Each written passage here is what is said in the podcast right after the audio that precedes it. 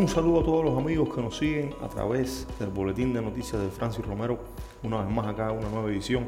Y como lo prometido es deuda, este domingo anunciamos en nuestras redes sociales que estaríamos respondiendo algunas preguntas a esos usuarios que tuvieran algún tipo de interés determinado. La primera que voy a responder es de Jorge Fernández, la hizo a través de Facebook y dice: ¿qué piensas de Víctor Mesa Jr.? ¿Cuál es su situación con los Marlins? Leí que lo bajaron de categoría. Bueno, Víctor Mesa Jr., el menor de los Mesa, se encuentra ahora mismo en clase A avanzada, la sucursal de Beloit, y no le ha ido mal. Incluso este domingo conectó el primer jonrón. Es un muchacho con un excelente físico, un muchacho con buenos instintos para el béisbol. Solo el año pasado tuvo algunos problemas ante lanzadores zurdos. Por tanto, yo creo que esto es un muchacho que va a estar bien y que va a seguir ascendiendo dentro del sistema de liga menor en los Estados Unidos acá. Otra pregunta es de Reinaldo Machado y dice: me gustaría ver algo y tener noticias de Jorge Luis Ruiz.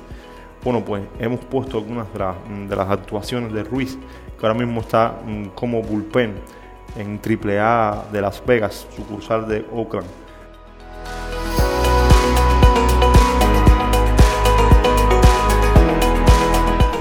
Bueno, continuamos con algunos de los comentarios y preguntas. Una de ellas es de Liodel Meneses: ¿qué hay de Lenier Ricardo, catcher de Camagüey, y de Yasmani Tomás? Bueno, Lenier Ricardo es un receptor que salió de Cuba alrededor del año 2013-2014, firmó con los Mets de Nueva York, no pudo pasar del nivel de clase A en las ligas menores, fue muy fuerte para él este nivel, no lo pudo superar. Y hay muchos datos más biográficos sobre Ricardo en el libro mío El Sueño y la Realidad, lo pueden encontrar en Amazon. Ahí está la biografía de casi todos los jugadores que salieron de Cuba entre 1960 y el 2018. Y de Yasmani Tomás, pues ahora mismo es agente libre y se encuentra en su residencia acá en el sur de la Florida, actualmente sin equipo, pero esperemos que algunos de los conjuntos de la Liga Mexicana, también de Asia, o quizá otro de los equipos que pertenecen al sistema MLB, puedan interesarse en los servicios de Tomás.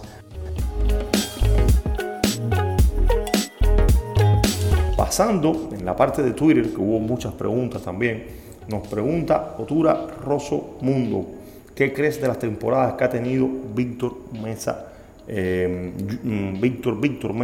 las ligas menores? Bueno, realmente ofensivamente ha estado muy por debajo del valor que se le vio, del valor que se le proyectó, de lo que se imaginó que pudo haber hecho o que podía haber hecho.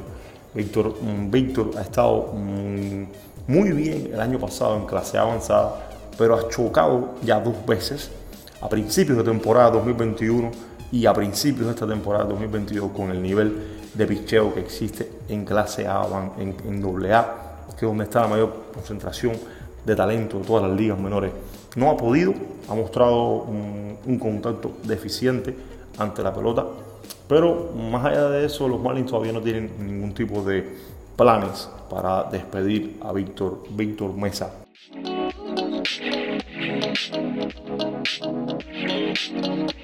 Otro es de Chino Ruiz: es muy interesante en qué momento será subido César Prieto. Una de las sensaciones en el mes de abril entre la Legión Cubana en las ligas menores, Prieto estuvo con 7 jonrones durante este mes, incluso igualó en solo un mes la mejor marca de una temporada de jonrones que traía de Cuba en 74 juegos durante el 2020-2021. Pues yo imagino un escenario para César Prieto estando en 2022 entre los niveles AA y AAA, quizá estar en 3 ligas, y yo lo veo debutando en Grandes Ligas a partir del año 2023, entre principio y mitad de temporada. Pues Giovanni López también nos dice: me gustaría ver este año el debut de Miguel Vargas en los Dodgers. Bueno, sí, Vargas es una sensación, un jugador que está entre los primeros 100 prospectos de los Dodgers de Los Ángeles.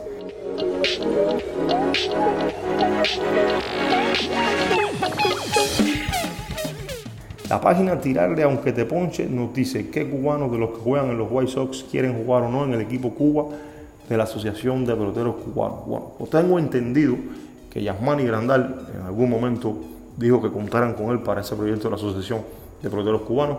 Tengo entendido también que José Abreu, más allá de los primeros comentarios que ejerció sobre el tema de la Asociación Cubana, pues luego mostró toda la voluntad, todo el interés de pertenecer. Los otros dos jugadores que están dentro del equipo en Grandes Ligas, Luis Robert y Joan Moncada, sí no han dado todavía ningún tipo de declaración, por tanto todavía al parecer no se ha oficializado su escenario, su pertenencia dentro de esta asociación. Carlos Pérez nos pregunta también en Twitter: ¿cuántos cubanos crees que llegarán al final esta temporada a las Grandes Ligas? Una pregunta interesante. Si bien el récord de participación cubana en una temporada es de 30, ha ocurrido en 3 años diferentes, pues en esta temporada ya van 22 cubanos actuando en el nivel de las Grandes Ligas. Yo creo que si puede debutar, que si pueden empezar algunos prospectos como Vargas, como Juniel Díaz, que puedan ser promovidos, pues quizá Cuba se pueda acercar a este número de 30, porque eventualmente algunas figuras veteranas como Robert Nigelia, otros pitchers que vinieron o vienen de cirugías Tommy John como Adrián Morejón, Michel Báez, también muy probablemente otros prospectos que vengan por ahí, pues estaría así acercándose. Yo veo entre 28 o 29 jugadores en las Grandes Ligas para esta temporada.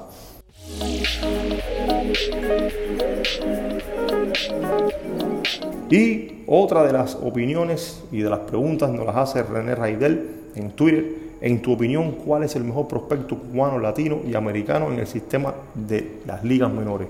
Bueno, cubano, voy a decir que en mi visión ahora mismo el mejor prospecto cubano más completo es Miguel Vargas.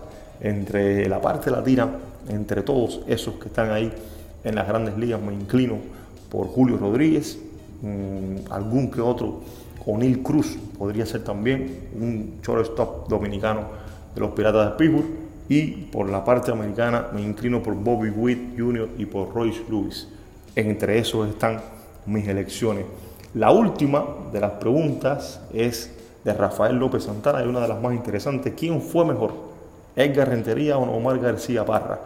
Bueno, una pregunta muy difícil, la voy a responder de dos maneras. Me parece que fue un jugador más completo Nomar Garciaparra, aportó más de 40 victorias a sus equipos, a los equipos en los que perteneció, un bateador de más de 310, un bateador que estuvo entre los mejores de su época. Pero Edgar Rentería, quizá esa mística de decidir una Serie Mundial en el año 97, de ser también importante en una Serie Mundial en el 2010 con los Gigantes de San Francisco, quizás lo pone ahí un poco cerca del territorio de Garciaparra, pero finalmente yo me inclino un poco por el exjugador de los Medias Rojas de Boston, Nomar Garciaparra. Fue todo por hoy. Recuerde que vamos a seguir dentro del Boletín de Noticias. Dele like y síganos. Si puede, compartan estos trabajos que están llegando a ustedes y también todos estos audios. Un saludo a todos desde acá. Y bueno, agradecido una vez más de que estén otra semana con nosotros acá en el Boletín de Noticias de Francisco Romero. Un abrazo.